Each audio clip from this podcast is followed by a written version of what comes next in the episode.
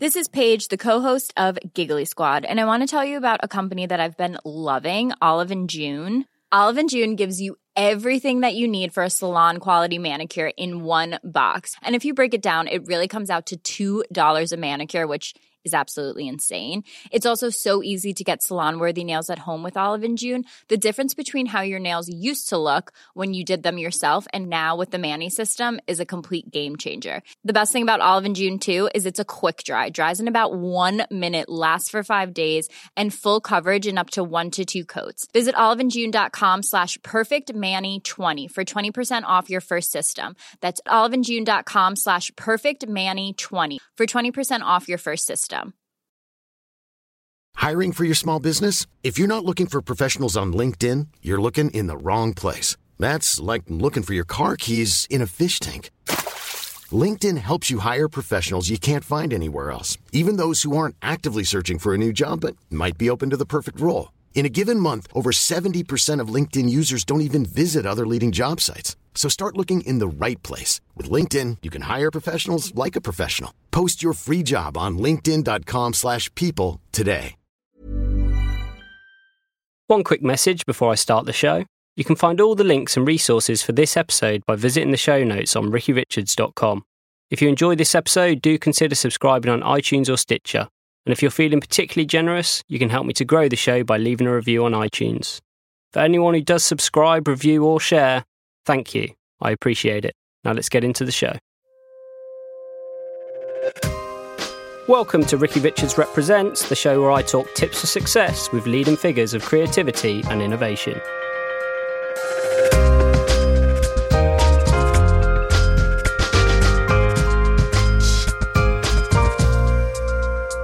Hello, everyone, and uh, thank you once again for joining the show. My guest today has been described as possessing effortless cool with just about the right amount of geek and enough ambition that it borderlines on insanity. Kirk Truman is the founder and editor of Journal, a collection of magazines that exclusively look into the goings on of people and businesses in some of London's mini cultural villages. With Fitzrovia, Bloomsbury, and Soho already launched and Mayfair on the way, the small editorial empire that Kirk launched in his early 20s is showing no sign of stopping, fighting the prevailing notion that print is dead. To tell us more about his journey and ambitions for the brand, Kirk, welcome to the show. Thank you very much for having me. Can I start by asking you, is that your real name? Ricky Richards. Ricky Richards. It is. It's a it bloody is. good name. Thank you. I appreciate it. Yeah, no. Um, it's actually Ricky Lee is my first name. It's hyphenated. Ricky Lee. Right. Yeah, and uh, I often get asked if I'm Richard Richards, but Right. my mum wasn't quite as cruel. Okay. Yeah. Ricky Lee Richards. Wow. I like it. Thank you. My little sister's called Pixie or Pixie. Pixie, Lee. So Pixie Richards. yeah. Great. Um, just to start off, I, I kind of wanted to let you know why I asked you to be on today because Sure. you know it's I have so many people on. You mentioned earlier we've had some great guests, but when I picked up uh, Journal, Right. The first thing that kind of stood out to me is that this is like a really quality product. That Yeah. you've got absolutely, or I believe, fantastic taste. That there's a real attention to detail in it. Yeah. Um, that the journalism, unlike most publications, tends to focus on historical elements as well as the now and the future. Yeah. And um, I just got a sense that you were probably instinctively quite business savvy as well as being a creative. And then obviously I saw you in your photo at the front of it, and I was like, I want to get to know this person. Right. And you know the benefit of having a podcast. So uh, there we are. That's I guess why I was really really interested in you. And I, to start Sure. off, I just thought we could maybe it'd be really easy. And I know this is something you've covered a million times. But what was the journey, and what uh, you know? How did it start? So, um, Journal um, started, I guess you could say, from a very young age, very far from here, up in Leicestershire. And uh, I started keeping a journal when I was about 15, 16. And I kept it for years. Oh, God, I'd write some crap in there. You know, uh, whatever I was up to at school, girls I was mucking around with, or whatever. And it was just an outlet. It was just a way for me to write. And I, I started to sort of discover that I I really enjoyed writing, and it was it was a way for me to sort of empty my thoughts, if you like. And so came what what started out as a, my first uh, fiction. So I did fiction, and it was bloody crap. Oh my! And uh, I, I did my first fiction, and then I, I wrote another one. I did a third, and then I did my fourth. And at this point, I was living in London. I moved to London uh, when I just turned 19. So we're going back, God, about seven, eight years ago now when I first moved to London. My ex at the time, Holly, she lived in Fitzrovia.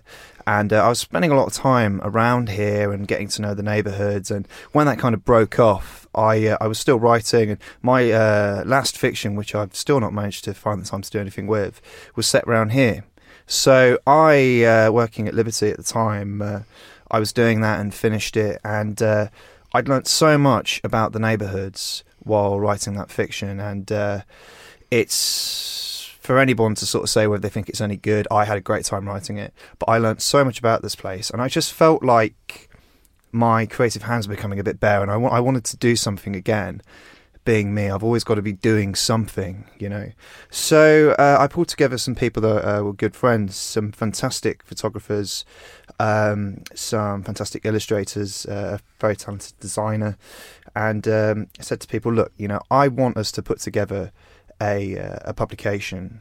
I didn't really know what it was going to be called at this time. I was trying out like the Fitzrovia Gazette, the Fitzrovia whatever, and I I you know I, I have no shame in saying at all that I'm pretty sure it's a bit embarrassing. that I was sitting on the toilet and the name Fitzrovia Journal came to me, and uh, that was just it. And uh, it kind of went from there. And my job at the time was great at Liberty. I, I was so proud to work there. Great place and um, I started the magazine. Kind of really started at the end of 2013, and uh, as the ideas came out and the people started coming forward that were going to be featured in that first issue, it became very, very real.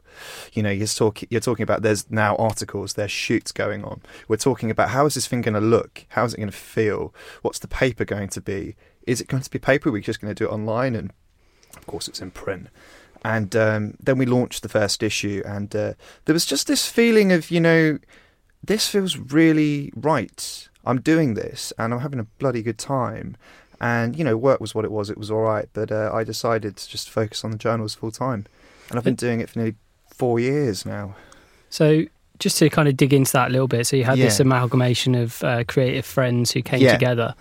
Have they have they stayed on board? And I, I- know you mentioned that you started out when you were particularly young with this, and that you had Yeah. a, a number of hurdles with that. Could you maybe talk into that a little bit and explain what, what you had to overcome? So I was 21 when the idea was kind of brewing, and that was well, that was when I just finished that fiction, my fourth one, and it's completely unpublished. And um, I was trying to sort of think about, you know, what what this was going to be, because essentially what we're talking about is some sort of uh, a product, a a commercial product. Although I probably didn't call it that at the time, I was just like, you know, in retrospective, I was just a kid who wanted to put a magazine out. So I, I just pulled together mates who I believe were genuinely talented, and many of which I still work with and collaborate on a regular basis today. And you know, maybe they'll do something on one issue and they might not the next, or maybe they'll do a load of stuff. But um, you know, it, it was really tough trying to put together a magazine. I mean, the people I told that I was going to do it, they genuinely were like, "You're mad." You know, why why would you try and start a, a print publication, especially free, now? And um, you know, there wasn't really this feeling when talking to people. Um, there wasn't really this feeling like they felt like you could probably do it. And uh, bloody hell, even I didn't think I could. But the magazine came out, and we launched um, the first, as it was then called, Fitzrovia Journal in 2014 in the April, and people just went crazy for it. There was some brilliant people that came along, and um, one person that we featured in the first issue was uh, Griff Rhys Jones, the TV presenter. And Griff's kind of been a neighbour now and sort of accidental mentor, if you like, in the beginning. And um, he really taught me what it kind of means, you know, to, I, I guess you could say, to have a London village. The idea of sort of how an area like this could be a village in the middle of the city. And I'm from like a small rural village, so I kind of saw a lot of similarities, if you like, between a village like this and maybe somewhere in the Midlands or the north. And it's just kind of gone from there, really. And of course, now we've we've done the same in other different areas and journals starting to expand. Talking about the actual product itself, Yeah, it, seems to me that you defy, uh, yeah, you defy uh, a lot of conventions. So yeah, the the the title at the top of the magazine isn't huge. The covers aren't uh, you know bright Yeah. and bombastic in order to grab your attention necessarily. Obviously, uh, I'm sure that the design is is still beautiful, but yeah. um, you know, what is your philosophy when it comes to the, to the magazine itself? if you pick up that magazine, you should always be picking up something that makes you feel something. And with Journal, you know, we want to create a product at all times that you don't think is free, but maybe when you pick it up, you think, you know, shit, this is this is free. I can take this. And plenty of our stockists say that all around here. You know, I I have a number of our stockists um, saying still that there are people today who will take it to the counter and ask if they can buy it. Like, no, man, it's free. You can you can take that home, which is great. I mean, we'll never charge for it and that's what part of the brand is all about. It's it's a free publication, and when you pick that up, if you live in Soho or you frequent Soho, you uh, you work there, or you work up here in Fitzrovia or Bloomsbury or wh- wherever we go to next, you should pick it up, and you should kind of. When you look at it and you read through it and see the content, you should kind of look at it and think, you know what, that's what I think of when I think of this area. You know, it should feel substantial and it should feel sort of reflective of the place in which you pick it up. Just to talk as well about the content of the magazine. So, yeah. I'm guessing in the early days it relied on a lot of free contributions, and uh, in terms of the illustration and editorial photography, uh, I know you're a bit of a polymath yourself, but how um, you know does does the magazine still require a lot of kind of free uh, people to to get involved with it? It depends. It depends. You know, I mean, anything in life, you might try it once, or twice, even three, four times. If you get something out of it, you know, someone might come along and work with us every now and then, and they might do a few pieces or do a shoot because we just want to try the relationship. Because at the end of the day, if you ain't having a good time and we're not enjoying working together, there's no fucking point. So we'll get someone working with us.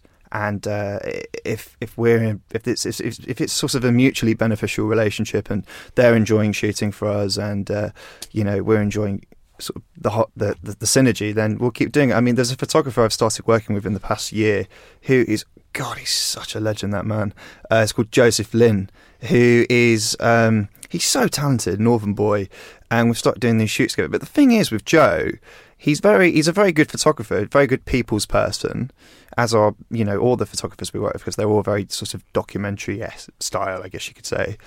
Uh, but Joe, he he kind of goes, you know, I, I think about featuring this person. Uh, what do you think? And you just kind of get we got this friendship going on where we kind of I know that he what he can do with the person when he instantly mentions them, and the same with Etienne Gilfillan, who's our uh, associate editor. You know, he's a fantastic photographer, and Etienne will just be like, "Kirk, I've got this great idea about this person I want to feature," and you know, he's he's doing these freaking pet series things for the for the magazine, and he shows me these pictures, and I I just can't. Like, they're amazing, but I can't stop laughing because I've just got this image of him there taking a picture of a cat or a dog, and I think he said he's shooting some parrots next week.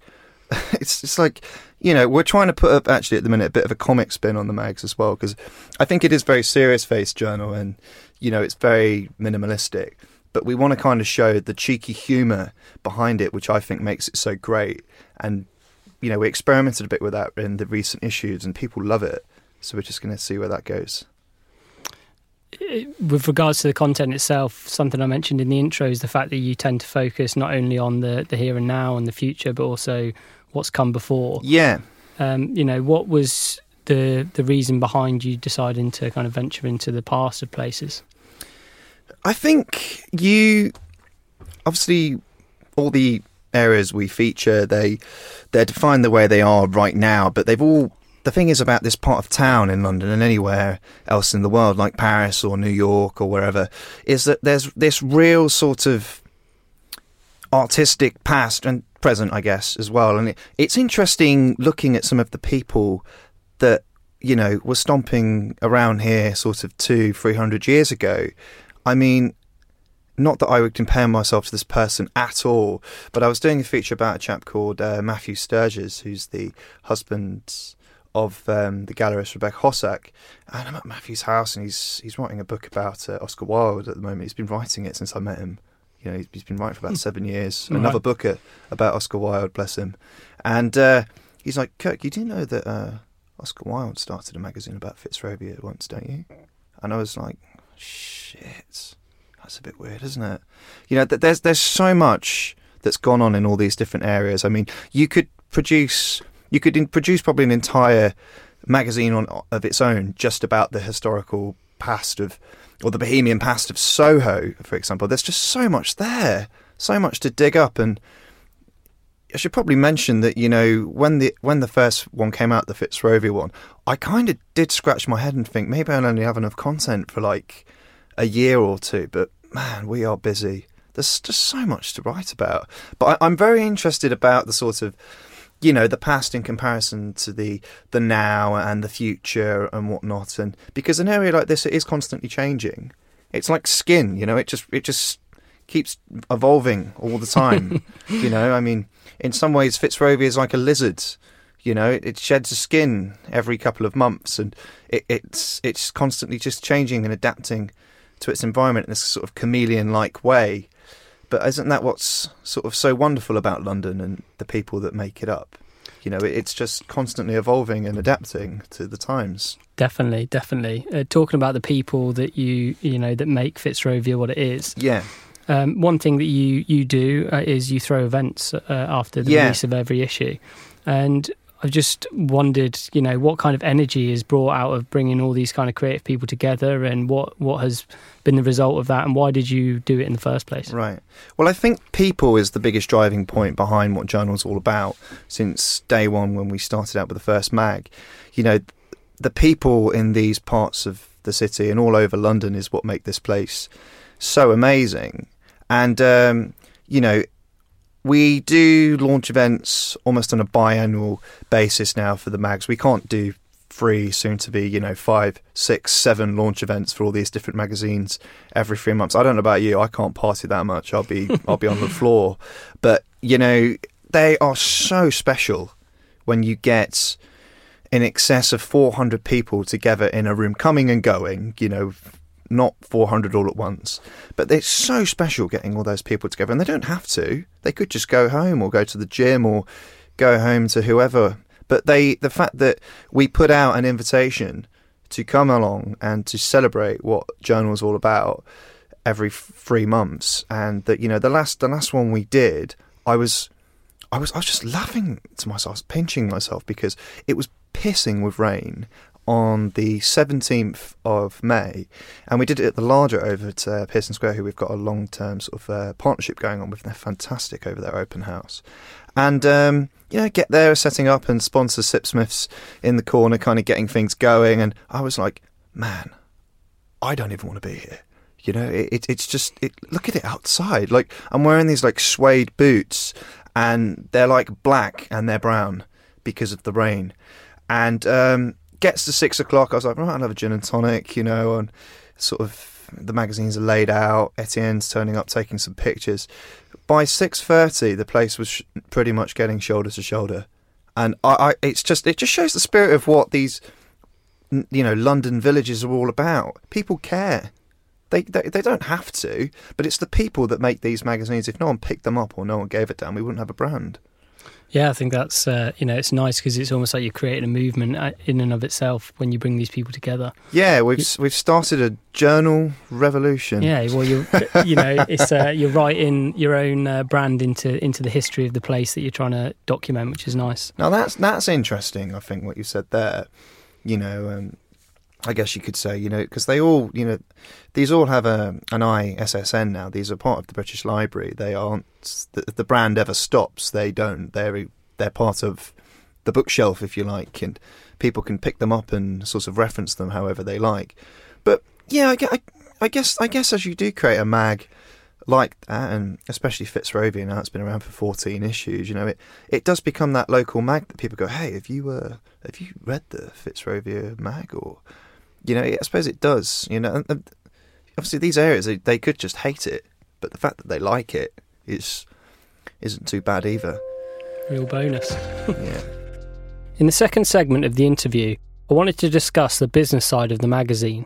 As a free publication with high production costs, advertising revenue is likely a key facet to the sustainability and growth of the brand. I wanted to explore the details and uncover Kirk's approach to reaching advertisers, when the overwhelming amount of ad spend is transitioning to digital formats where brands can track the effectiveness of their ad spend.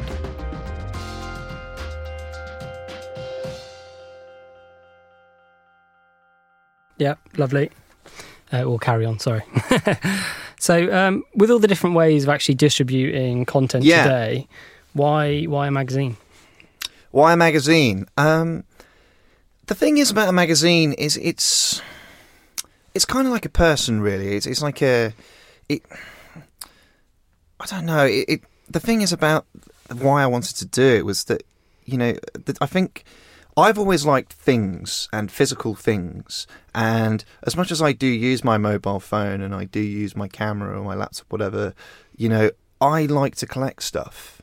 And now, as you can imagine, I've got a flat full of print stuff, and I truly believe that you know th- these magazines, which are like people, they age and they sort of they they grow with and with time and they adapt and you know p- the people can really pick them up and love them and you can't appreciate the design of a product or, or, or sort of the I, I think I think what I'm trying to say is that you can tell such a story when you lay out a profile on somebody or talk about a business when it's laid out in front of you on paper. You can see it online, and you know our online presence is pretty big as well. But I really believe that it, it's just people want it. They want to pick it up and take it home, and you know I'm sure some people do throw throw them away. I mean they can't all keep them, but there's a lot of people I know to read these magazines who keep them and collect all of them, and it's just it. People just want that, you know. I mean, it's something tangible. It's there, and you can't get away from it. We make sure, you know, it's they're in sort of pretty all, all of the restaurants and cafes and hotels and office environments in the area. You know, Digging into that a little bit, so you, you chose to go on a, a freemium model, or Yeah. if that's how you would describe it. Um, I, you know that that requires that you're uh, supported by advertising, and is that the only way that you look to actually uh, get funding to produce the magazine? And also on that subject, like how do you actually get the distribution to all these places? Is it a case of literally walking in, or Well, um, I do a lot of the distribution myself, actually. And um, there's these amazing uh, bikes that have been sort of made uh, these past few years, which, are called uh, Christiania bikes. And uh, I will rent one of those out from up in Camden um, every few months when the magazine comes out. And I'll go and take uh, them all around myself. Now, let me tell you, you have to be in bloody good shape to do that. You know, seven thousand magazines or ten thousand like we distribute of Soho. I don't if, I don't know if you've ever seen ten thousand magazines, but it's a lot, man. It's a lot, and getting them all out on one of those bikes, it's very good cardio. But once you get them to the the hotels, you do five hundred here or you do five hundred there. You know, you you get out two and a half thousand in an hour, which is just mad. It's just lots of lifting. The cycling bit's the easy bit. So I suppose what I'm trying to say is the distribution. I always thought from the beginning is very important. It's got to be very personal, and you know, it, it's when I'm taking these magazines around to places, and yeah, some people in the magazine that work with me they do help as well. When we take those round, they're always like, "Yeah, the new issue. What? Who's in it this time? Who's on the cover? Who's he? Who's she? What's this? What's that?" And I love that. And you know, we are probably going to start working with a distributor in the future, but I will be working very closely with them to ensure that we get it right because I think that is why the magazine is this, as successful as it is, is because that we show that we give a crap. You know, we go around and we physically take you the magazine and give it to you. And um, a lot of distributors, they there's a lot of places they just can't get these magazines of this ilk in. You know, there's various sorts of you know members clubs and whatnot in Soho or hotels up here or shops that won't take magazines, but because we know them and have those personal relationships and kind of just earned each other's respect. They're like, you know, yeah, of course we'll take your magazine. There's plenty of places. I'd probably say a good 20 25% of our brilliant stockists who we are the only free magazine that they take. And they take it because they respect it and they like it. And, you know, that's So, so that plays into the idea that you know keep the production uh, high in terms of the production standard, and that you know people will support it based on its Yeah. merits. Exactly, exactly. I think you can't fool people. You can't fool a readership like this. They'll see through it. If you put it out there on a sort of 50 GSM paper, which translated is like toilet paper, you know, and and uh, wax some face on the cover and call it nice or call it call it the great magazine, they're not going to believe it. You know, you have to show them that you really give a damn, and you know, silly things like we we shoot all of our content. We get plenty of PR firms that will send you a Dropbox link of 50 images of a uh, a restaurant, but we always insist, you know, we shoot our own pictures just because we want the content to feel consistent throughout. I mean, there there are magazines out there that you know, not to name any here, where you could see that they've just dropped stuff in that was sent to them, and but it kind of looks like a bit of a mess, you know. I mean, no, no need to convince me on that front because when I pick this up, I think it's an absolutely beautiful, uh, you know, artifact that you create. Yeah, the more difficult people to convince are the advertisers and the people. Mm. You know, a lot of advertising money is transitioned over to digital because they're able to track it, and uh, as it's a free distribution and you rely on that ad that ad money. Yeah. Um, how do you manage to convince these the ad buyers that it's worthy of them to put their, their, their stuff in there? Well, paid advertising isn't really something that we do. I mean, we do have advertising in the magazine, but we don't call it that. What we have is brand partnerships, and that's what leads Journal. And they are in place with anything from uh, different hotels in this part of town, uh, beauty brands, uh, men's, women's fashion labels, um, different restaurant groups, and those essentially are. And this is what a lot of magazines are doing now. You know, we call ours partnerships or bespoke partnerships. Uh, a lot of magazines are doing vaguely similar things, and essentially we put under uh, sort of an, agreement, a, uh, a, series of editorial and uh, a series of ad space and events and paid content. And that works kind of for both parties. We're only doing stuff that we really believe in and we never write in our magazine advertorial, which I is a word I really don't like to use. I mean, it's stuff that we would probably we we want we would already do it, but it means that we both work together and we both get something out of it. They get a great audience, we get a great magazine, and we all work together. It works for both. I mean, events like I described earlier on in our conversation, like at the Larder, hugely successful for Open House. That's a great way for them to reach out to the local audience and showcase this wonderful space that they've got over there in Pearson Square to the local area. So it, it's sort of, you know, if if uh, so you work on win wins. Yeah, I mean, if if Mark, the owner of the garage around the corner, came in and said, uh, "I'm uh, I'm turning my garage into a." Oh God, I don't know. so, okay, I can't, I can't, I can't think of an idea, but something that just wouldn't be journal like. But you know, we, would like to pay to do something with you. If I really didn't feel like it was going to work for Mark, for this guy, you know, or for us, then what's the point?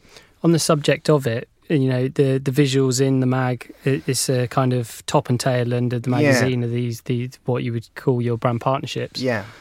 Do do they uh, do the advertisers provide the images for that? And it, does it ever frustrate you if something doesn't quite feel right? No, we're, we're very picky. I mean, it's a bit of a mix. I mean, we do produce some artwork ourselves, but I'd say good 90% of it is all produced by the brands themselves because they've already got some amazing design department. But, you know, there, you know, there are instances where we've been sent something over and we're just like, you know, we don't feel like you're probably going to get out of this what you'd probably need if we if we run that. So maybe we should tweak this, tweak that. It's it's going to work for both, or it's just not going to work. So we always ensure that it's sort of, you know, right for both parties. I see with your online presence that there's kind of a real opportunity with regards getting into the nerd side of it with SEO because yeah. you're so area specific that and you've got all this great content coming out month after month that of course it will surface when people google these certain areas of London. Yeah. Um, without being overcritical, I feel like the online presence isn't quite as up to snuff as the actual physical product. Yeah, I agree with you. Yeah. I mean, print has always been the big focus for us and kind of because it's out there, you know, and the events out there that we do are happening. The print, I mean, so the online side of things, um, we are about to sort of invest in, and we are about to sort of monetize it. We're actually about to go through uh, a vigorous. I don't, I don't want to use the word vigorous. We're about to go through an expansion, and uh, part of that will mean we will change online. We will offer a uh, subscriber package to readers. For example, you know, people love Soho. It's a, it's a it's a worldwide destination, Soho, and there's plenty going on in that area that people maybe won't want to read about. So if they want to subscribe to it, and receive the magazine on the other side of the world, they can. And um, but the online side of thing, we're starting to tap into it. Um, partly will be the introduction of a newsletter, uh, and trying to sort of work out how can we do something online that is completely unique and completely different to what we do in print. Because as you've probably noticed, what's online is just what's in print. But you know, we've got this absolute catalogue of amazing content now that we've built up over four years. It's just ridiculous, actually, how much content we've got, and I think it's it's really time for us to kind of begin showcasing that. Like I don't know, we go we do something like a news flash. Someone featured on this day three years ago, or featured in November 2015, or Martin Freeman, the actor, for example. I, I, don't, I don't know, something like that, but we're trying to think on it. But Print's always been the focus, but I think I'm a bit old fashioned in some ways, I guess you could say. I'm a bit of a traditionalist, and uh, the online side of things is great, but I think it could be so much better. So, well, you look at publications like Vice, which was, you know, I I feel like the first time I picked up a Vice, I was a kid, and I collected yeah. them because I was like, these these are just amazing as a designer, as a creative myself, and you know they they invested quite heavily in their online presence and look where they are today. Yeah. Uh, I to some degree I got a little bit of a similar experience, albeit I'm slightly older and probably less trendy than I was back then. When I picked up your magazine, I was like, "There's a real opportunity with this. I see yeah. something exciting." Um, moving on from that a little bit, just uh, yeah. I'm curious to know if this kind of played into your your mindset or when you looked to create the magazine. I recently heard a story with Jason Calacanis, who is a, a, an American venture capitalist in, yeah. in Silicon Valley. And before uh, doing what he's doing today, he actually had a magazine. And yeah. he said that the reason that he got into it was because he always used to think that the people on the front covers of magazines were powerful. But then he realized that the person behind the magazine who put the person on the cover was actually more powerful, the person that could in some way dictate yeah. those things. And for you, you've kind of briefly touched on why you put content in the magazine, but how does that position of power play into your life nowadays? And I don't mean that to, to sound sinister, but you know, um, how's your life changed as a result of starting this thing? Um, wow, that's an interesting question. Uh, it's been an incredibly sort of odd transition from going from being the guy on the shop floor at Liberty to being the guy who owns this series of magazines because I I like to think at least I'm humble. I mean, you can have an opinion, but you know I'm quite chilled out. But I find what what freaks me out is that I'll go to some restaurant or something like that. In fact, here's an example. I was out for breakfast this morning with the guy I'm sort of dating, and um, I got the bill, and the guy said, "Oh." I know your face from somewhere. And I said, "Oh, right, right." And I know it. That means he's probably seeing one of the magazines. That kind of thing, it, it, it does freak you out a little bit. But that's obviously a conscious choice. But it's kind of I, find it very interesting when we do like these launch events because you get some people coming and talking to you about some fantastic ideas, and they. Uh, I feel like you know sometimes they're talking to you almost like you've got some kind of political status you know, a, sort of like, what's your opinion on this, or what what are you going to do to try and help this? And I don't know what to say sometimes, you know, but I am quite aware that you know these magazines, they you know people do pick them up and they read them and have an interest in them. So we're trying to always sort of create something that you know really. It, it's quite a targeted audience, but we're trying to always be trying, you know, be, be as diverse as we can. I mean, we'll if we have an issue come out, we'll if we if we feature two guys, we'll probably have two girls. Or if we have an issue where we feature all girls, the next issue will probably have uh, like three guys in it and one girl, for example. You know, but my my life has changed a lot. I, th- I think what happens in becoming self-employed is that you know it, it's like it's like being I, I, can't, I can't explain. It's been incredibly it's been an incredible experience and uh, it's a, an ongoing experience. I mean, obviously, having the motivation to get up every single day um, and just do it, it it ain't easy because there are days where you really don't want to. And um, in my old job, I knew I had to be at work every day for about nine.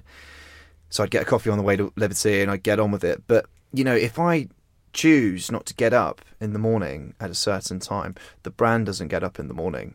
So Kirk lays in bed and Journal stays in bed with him, and uh, it, it's I don't know. I mean, I, I, love doing what I do. I remember there was a time in February. Um, 2014, where I think I had about a week or two weeks off work, and those two weeks I was really full on with starting the first Fitzrovia Journal, and I think a lot of the shoots, the big shoots, happened that those those weeks. And I was getting up every day, like, you know, half five, six or whatever, and getting on with it. And I remember thinking, I quite like this. And me, I'm quite persistent with anything. You know, if I want to do something, I'm probably going to give it a go and try and, as I always say, make it happen. You know, and I'll really give it a go. But I just, I just love what I do. So to get up every morning and do it, it's fantastic. In the final section of the interview, I wanted to dig deeper to find out more about Kirk and his aspirations. As is often the case when you build an audience, the downside is that you can sometimes become beholden to your readership. And as someone whose project is so London centric, I wanted to know if this or anything else affects him day to day. Well, the first is coffee, um, which I'd be pretty useless without. In fact, I'm trying to cut down, I go through spells of things now. I, I go through days where I have one and I have palpitations for the rest of the day, or I get through about nine cups of coffee and I'm I'm still like, right, let's go, go, go, go, go, go, go, go, go. Um, but what gets me out of bed every day, um, when it's your gig and you know you've got this thing that you've um, you've started to put your your life into, you know, why wouldn't you? You know, I I loved my old job and jobs previous to that. But this is something that is mine and my baby, if you like, to be cheesy. And uh, I've given I've given a lot up to do it. I guess you could say.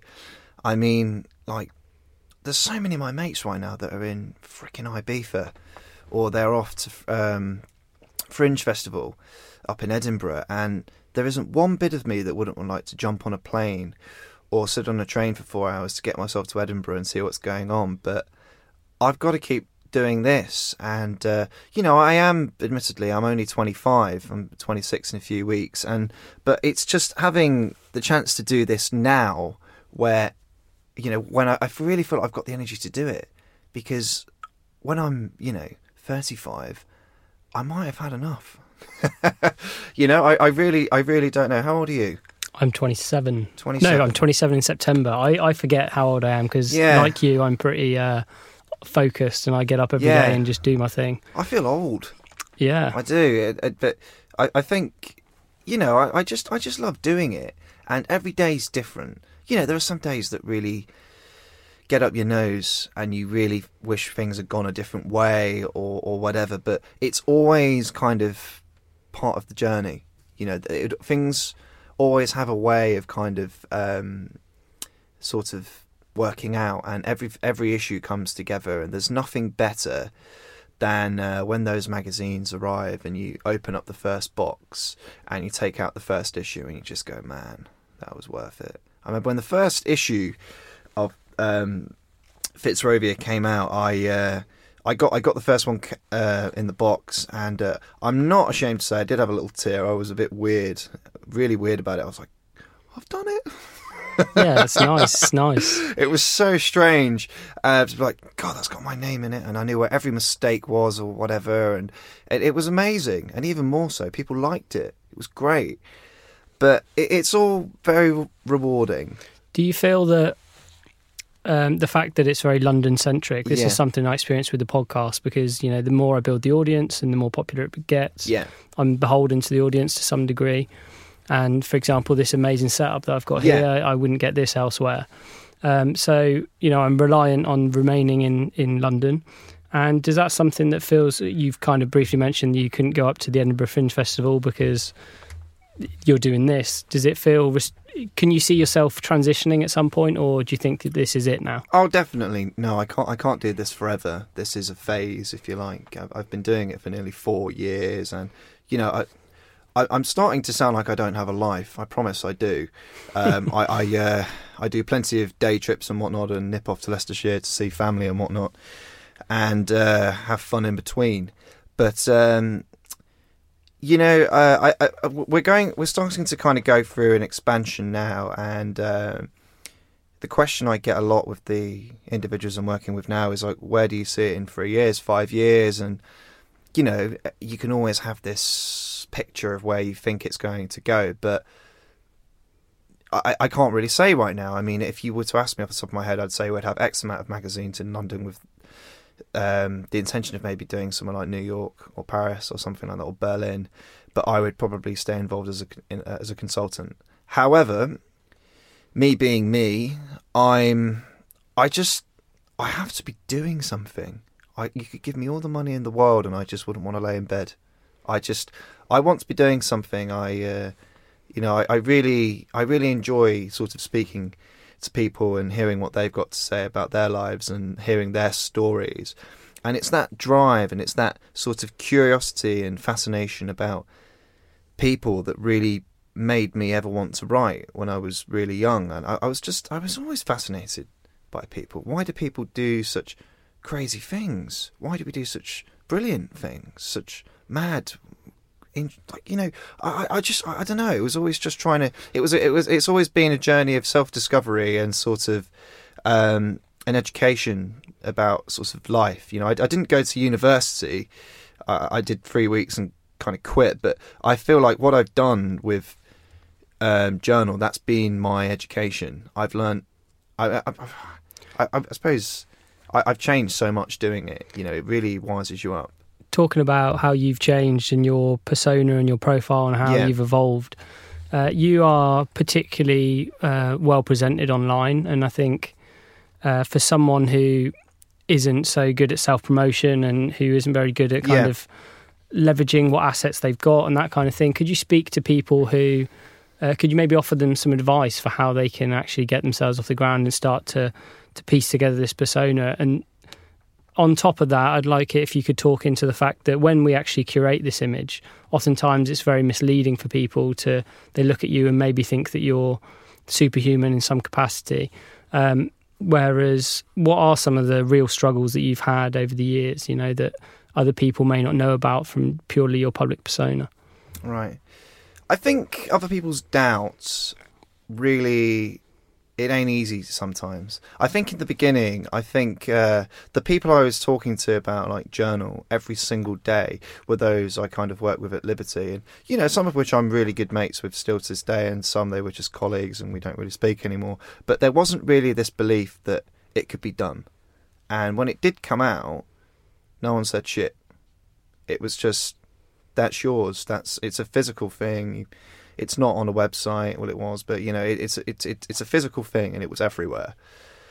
And um, I, I think the thing is, what I'm trying to say is, is you just there's no point in sort of thinking about what other people might think. If you really genuinely believe that you feel like you should be doing something, like if you want to start taking pictures and you want to try and work as a freelancer, then do it. And if it fucks up, then start again. Do something else. At least you can say you had a good time, a bad time. But it's just about giving it a go. And in terms of sort of, you say, presenting yourself online, um, it, it's it's the same. It's like, well, what what if you know, it doesn't matter what, more about what you care about. For a lot of people, they lack this kind of self confidence and that that ability to just say, "Do you know what? Fuck what other people think. Yeah. This is what I'm going to do." Where did you discover that? You know, it's unusual for someone to be, uh, you say 25 right now, 25. And, and, to have accomplished what you've done. Um, you're quite clearly very well spoken. You understand the business side of it. You know, there must have been some form of transition in your life when you went from the goofy guy who's going on holidays to the person that knows his oh, stuff. I'm still the goofy guy. Yeah. Ricky. Oh, really? Behind all this? Um, no, I guess. Um, if you want to go deeper, fine. Um, my upbringing wasn't the easiest, if I'm honest. Um, had a very troubled relationship with my mum growing up.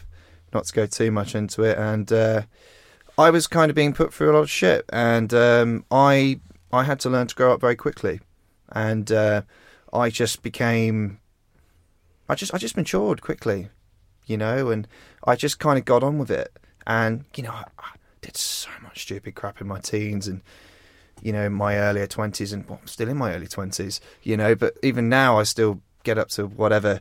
But it's just you just I don't know.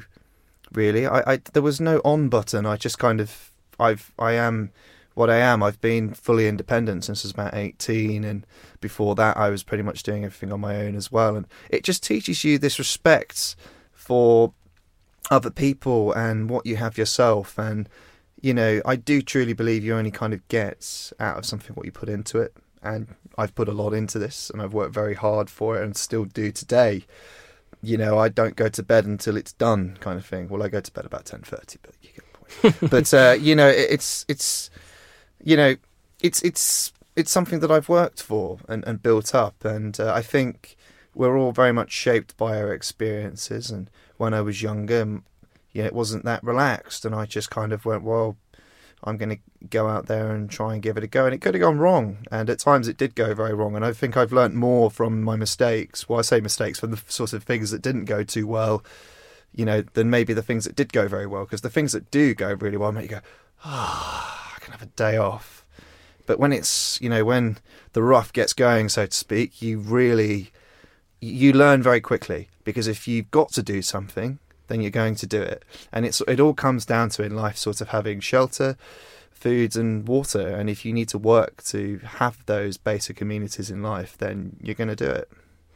I think that's a really, really uh, good way to end almost, but we've got a few more questions. so, last one before I get into the quick fire.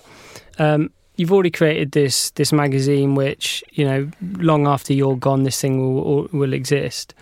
I'm curious to know you know, what is the thing that you would love to to put your stamp on on the day uh, you uh, regrettably pass? You know, is it this magazine, or is there something in the back of your mind that you would love to have accomplished before that day? Well, I firstly hope I've got a good few years in me. You know, um, I've wanted to publish a fiction for a very long time. The last um, thing I finished writing, which is called "The Writer, the Villain, and the Stone," uh, uh, which is you know what kind of set in motion journal.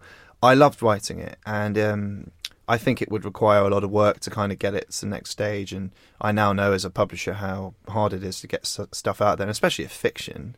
You know, if you put a fiction on the shelf, it doesn't matter if you're published with Penguin or Vintage or whatever, you're not going to make big bucks out of doing it unless you're but what you're name. you're lucky in the sense that you've got an audience, or you're starting to establish one. True, true. Um, I, I, would like to go back to fiction. There's uh, there's something about fiction that is um, it's so wonderful, and I've started again recently, sort of putting together a, a few ideas for a project. I'm kind of when I do get an hour or two to myself, which is usually like Sunday evening. You know, in the evening, I'll try and put some words down. It just it just comes out and I, I still keep a my own journal today. You know what happens on a day to day basis, and I have been doing now for best part of ten years. And um, you know, I might speak to you like this, but uh, when I put the, when I take the pen out and I start to put it down onto paper, it's it's you, it's almost like you just close your eyes and just move your hand around because you might as well be really because I look back at what I'm writing and I read it to myself and I'm like I didn't even know that was there. You know, you a problem or an insecurity or something going on in your life, a stress or something that made you laugh, just jumps out onto the paper and that's what's so magical about for me at least creative writing i i love writing the stuff i write for the journals writing about some of the amazing individuals and businesses that make up our you know these these wonderful parts of town you know i i love writing about them all the time but it's there's something brilliant about sitting down and writing a fiction. And uh, I've only ever written sort of like drama. I've never written, you know, or, or I've, I've only ever written like dramas and thrillers. I've never been interested by like fantasy or whatever. I'm not a J.K. Rowling, you know. I'm, but there's something about sort of taking something which has maybe happened in, in real life and um, changing it a little bit or adding the spark to the situation to create a narrative. And uh, I really miss that it's like a, it's like not having oxygen. So that's something you're going to hold your hat on one day. Yeah, I, I'd, I, I really want to come back to it, but right now, once I've got the time and the energy, I'm I'm kind of focusing on the brand because we never know.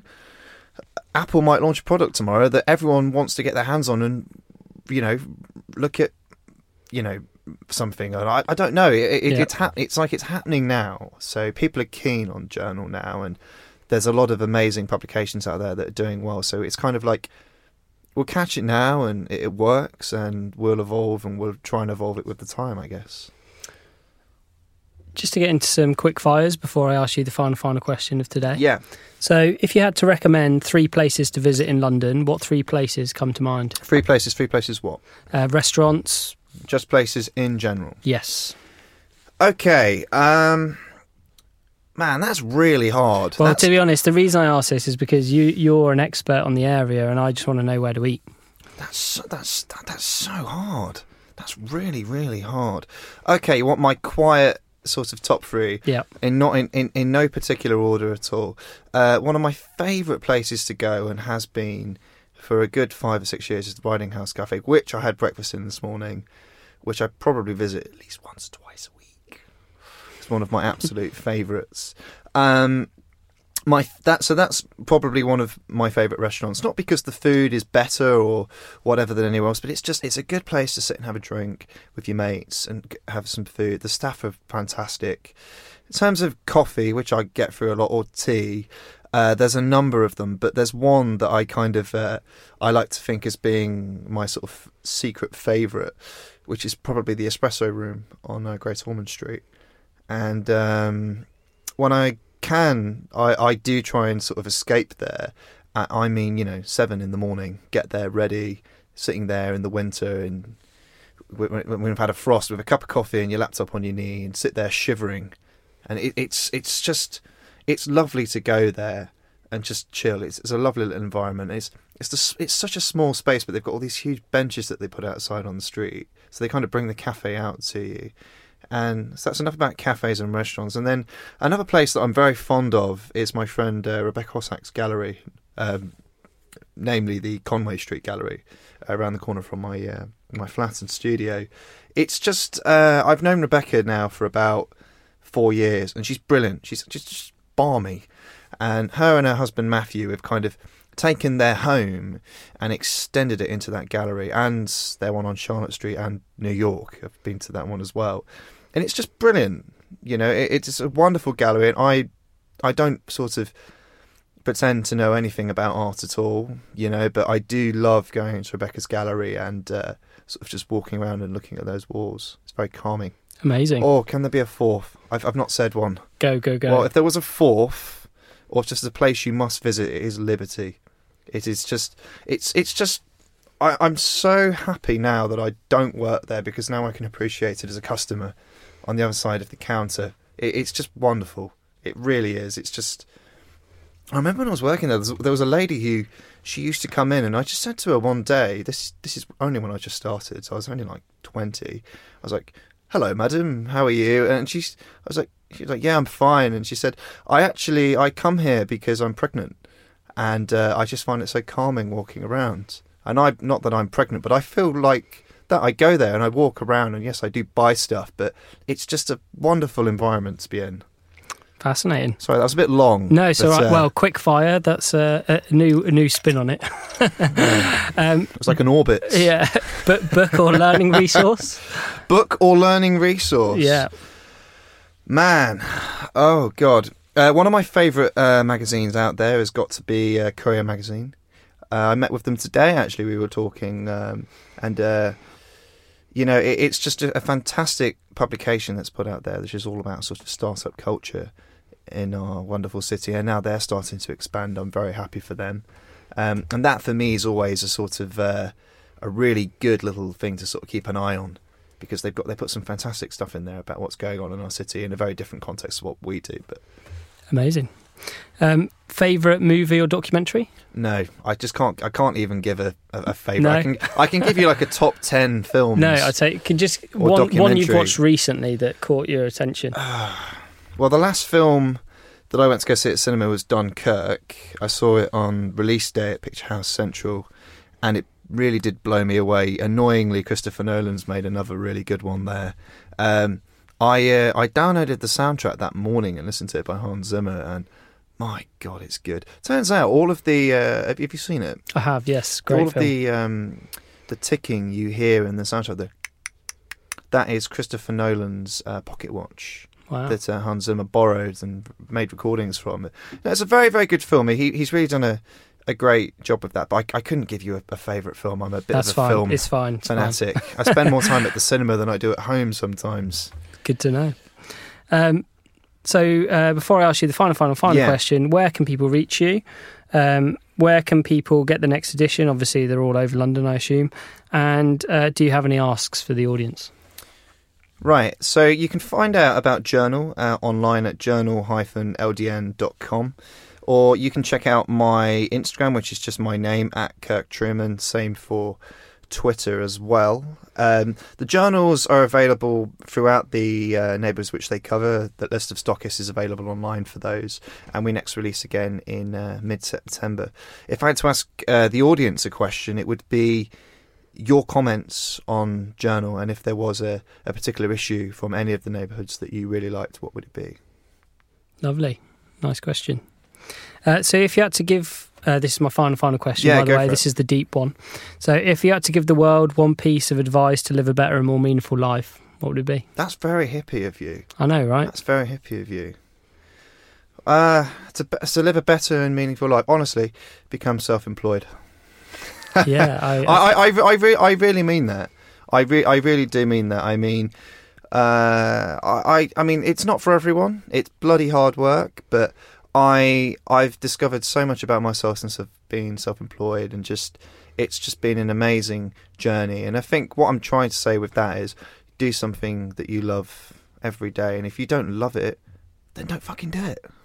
Quit, I think you know, just great- just get out, just get out of your job. I mean, I, I find it, you know, whenever I've been out on dates or whatnot, obviously I've, I've been on Tinder in the past and whatnot. You go out and meet some girl and be talking. I've, I've met so many, not just girls, but people who are like, "This is my job. Yeah, it's all right. I don't love it or I, I hate it." I'm like, well. Why are you doing it then? You've got to do that for 40 hours a week. That's 40 hours of your week gone on think something you can't stand. It's time to change, man.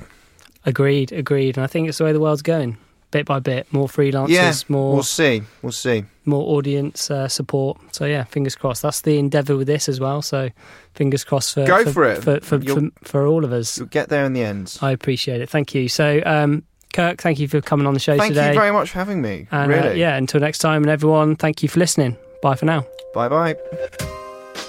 Thank you for listening to another episode of the podcast. If you enjoyed this episode, please don't forget to subscribe and share. I'd also like to invite you to an ongoing project called the Move Me mailing list. If you enjoyed the show, I'm confident you'll enjoy this newsletter. It contains links to all the great content I've uncovered each month, along with insights of any interesting opportunities I've discovered. You can subscribe to this by visiting my website at rickyrichards.com. A special thanks to Frankie Byrne and James Utting. They're the tech heads that make this show possible. The intro music was composed by Dom Stores Fox, and thanks again to Reese Chapman for introing me to Lou and Lizette, the wonderful folks at Factory Studios in London, where this show is recorded. Finally, wherever you are in the world, I hope you have a great day and keep creating. Until next time, bye for now.